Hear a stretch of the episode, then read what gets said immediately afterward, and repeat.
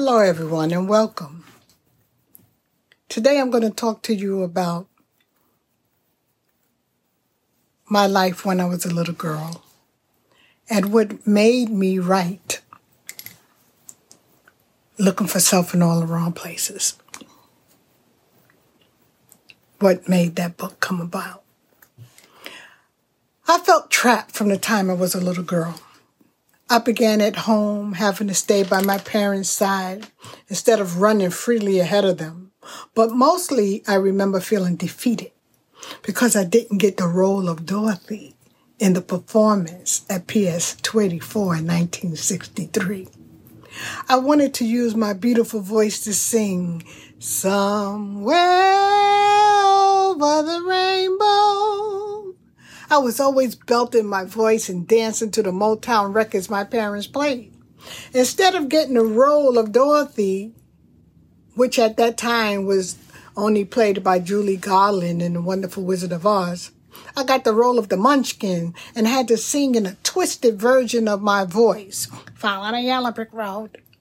I was humiliated twice. Once for only getting the embarrassing role of the munchkin and secondly for losing the role of Dorothy, which went to my best friend Emily, who looked more like Dorothy.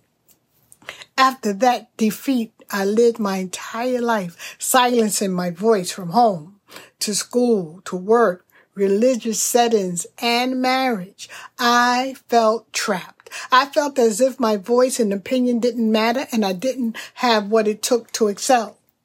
All my life, I felt like a little girl humbly submitting to anyone of a higher authority or who I thought had a higher authority. Well into my adulthood, I was overly obedient and far, and as far as I can remember, secretly resigned. I began at home in a strict environment in which I shouted out several times, I'm out of here at 18. I hate living here. I can remember being crouched on the floor saying that. It was understood in my neighborhood and most of my culture in the 60s and 70s that 18 years old meant we were grown women. I regret saying those things to my parents now. And after leaving my parents' house, I quickly found out that I wasn't grown but I wasn't going to admit that. I was full of self doubt, fear, stress, depression, unhappiness, and frustration. I get, got ulcers in my stomach. I didn't have a clue what I to do to survive. I thought shacking up meant being married and boy was I wrong. Eventually, the biggest lesson I was to learn was to take a closer look at myself because I did not have it all together. The freedom that I thought I was going to get didn't happen, and all my subsequent relationships with male companions reminded me, it wasn't many, of my childhood. I felt trapped in every relationship in my life, including my siblings.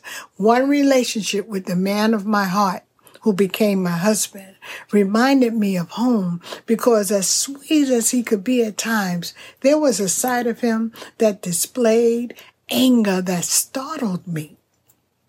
Similar to my dad, I was never afraid that he would harm me, but I kept my eyes on him because I wanted to know the reason for his behavior and acting out on trauma.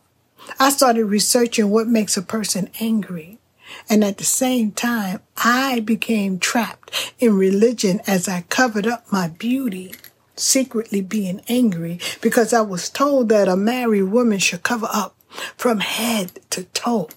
Secretly, I miss styling and pressing my beautiful coarse black hair and the attire I used to wear. I always loved fashion. In fact, my desire was to attend fashion industry high school in Manhattan. But I was prevented by my loving parents because of the danger of traveling alone at 14 years old on the Metropolitan Transit System, that's the MTA, from Brooklyn to Manhattan. Later, I was trapped by the biblical statement, be fruitful and multiply.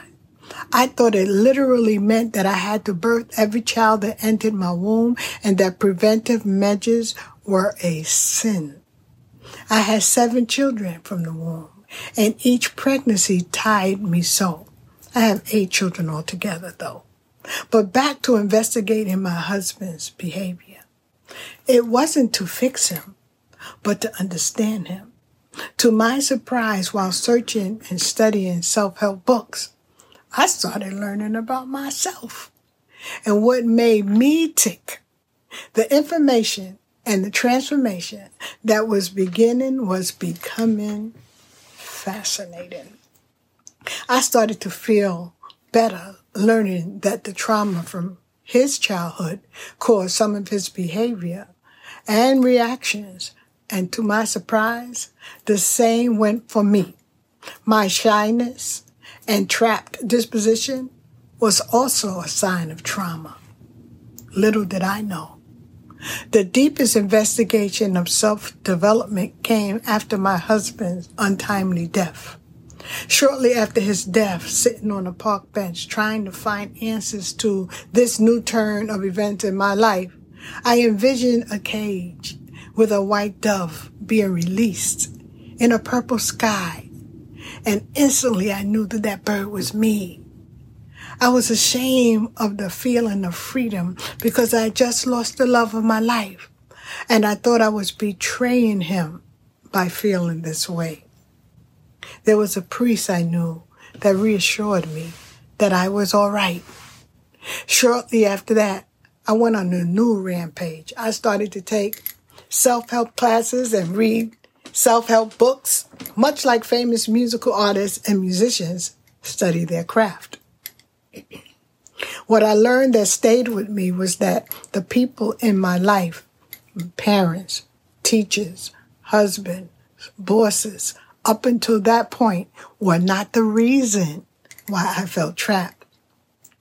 One of the biggest th- biggest things I learned was that I was creating my the situations in my life. I kept hearing motivational and transformational coaches say, I get to create my own life. At first, I denied this fact. I said, no way. Why would I create a life I secretly despise? Why would I choose to be submissive and feel helpless? Why would I choose frustration over peace?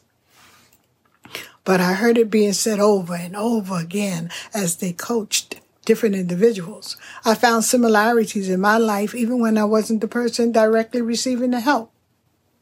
As I read more books and went to more seminars, even becoming a leader in a worldwide transformational community, the message kept reappearing. I create my own life. It was time I take a close look at myself. I was told and reminded time after time that regardless of where I was and where I'd been, there's always a way to have a better life to have the life of my dreams. It was emphasized that just because I made mistakes in the past, it didn't mean that those actions determined my future. So I took a good look at my life, like Michael Jackson said. I'm looking at the man in the mirror.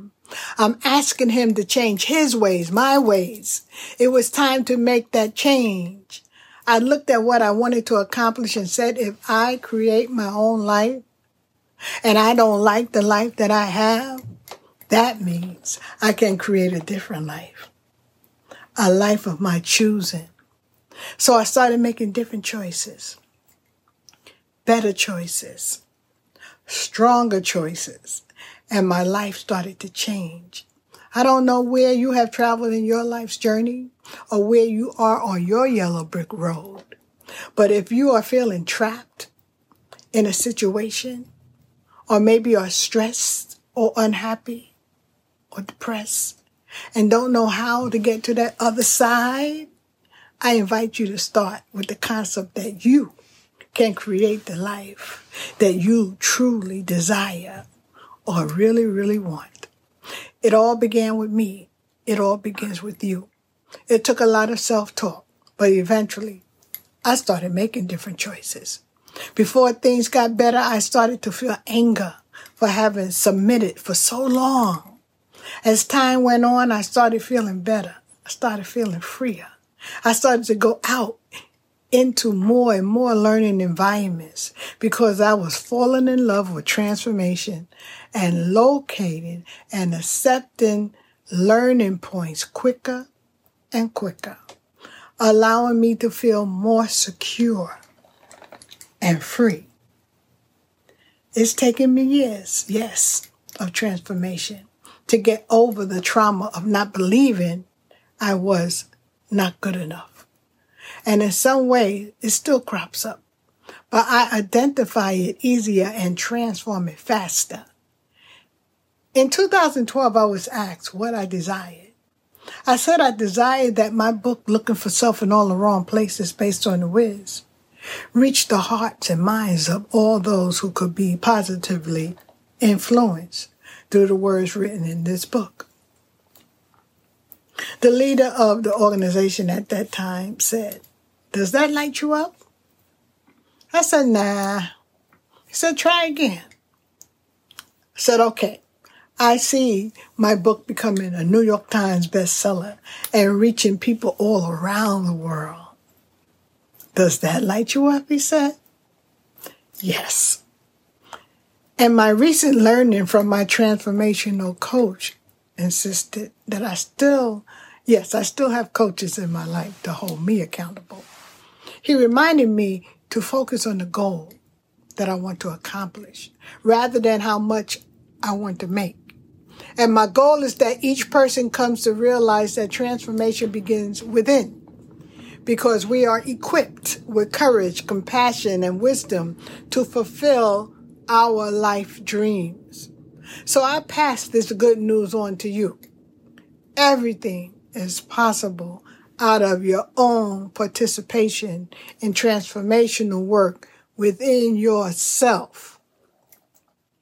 I again mention that even as I continue to grow and continue to grow and practice transformational work even now, old issues resurface from time to time just like the scarecrow's role in The Wiz.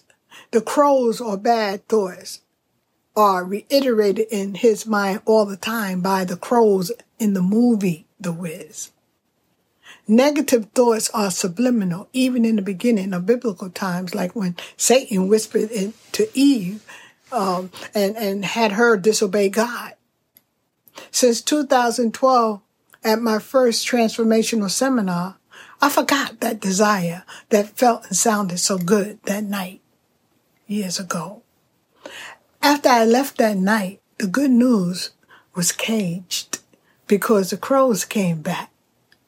I started to worry and became preoccupied with other things, creating other things. I felt that the dream of reaching millions was too high for me to achieve around the world. I started having fearful thoughts what about the errors that someone may find in my grammar? What if someone reads it and knows more than me? What if I am unable to remember a page in the book when I'm sitting with Oprah or another talk show host? I became fearful of something that didn't even exist. There was no bear or lion in the street. I know you heard the acronym for fear. And if you haven't, it's false evidence appearing real. Well, that has been the story in my life for many years concerning many phenomena in my life. I made up the idea or scenario that the book would not become a bestseller and worldwide phenomenon. I have blocked millions of individuals and people from reading a simple book that can change the trajectory of their lives. While the hundreds that it reached said it was instructions on how to live their life, with one testifying that it was a dictionary for their life. What higher esteem could be given for a work inspired by God? Only the inspiration of God could touch the heart of so many, judging by the comments that I continue to receive today. There were even jailed young men one with a life sentence who said reading the book gave him hope. The feeling I get from these reviews warms my heart. God used me to bring forth his message of hope and looking for self in all the wrong places based on the Wiz, while directing others through their hearts. To realize that everything, I mean, everything they need is inside of them and always has been. Everything I needed was inside of me all along, even when I was a little girl. Dorothy believed she lacked the brain to know wisdom, a heart to show compassion, and courage to protect others. And Frank Baum, who wrote The Wonderful Wizard of Oz, so elegantly described through a small child, Dorothy, how everything comes from within. Dorothy dreamt that she was all of those characters. Through every ever continue work, I now know all of our desires are manifestations. The desire is the proof. I know now that the manifestation begins within and, it within, and it is as wholehearted as an individual can get. Desire the desire is the deep prayer that assures the manifestation. And if someone doesn't materialize, remember God knows the, the, the desires under our desires. He is our safeguard. Remember the movie as you watch it on Netflix beginning July 2023 and get the first chapter of the Cliff Notes or the book free. Buy me. Follow the link in the description and the first link in my bio or Linktree and on Whitley 58 on Instagram. I'll be your companion to guide you as you travel along your yellow brick road. Remember the storyline. The lion wholeheartedly des- desired courage. The tin men wholeheartedly desired compassion. The scarecrow wholeheartedly desired a brain. And Dorothy summed it up by wholeheartedly desiring home. And according to Lena Horne in The Wiz, home is that place that is peace and it's in your heart. She says, if you believe in yourself, you're always going to be home anywhere. She says, believe in the things you passionately desire in your heart. She says, believe in yourself as God believes in you.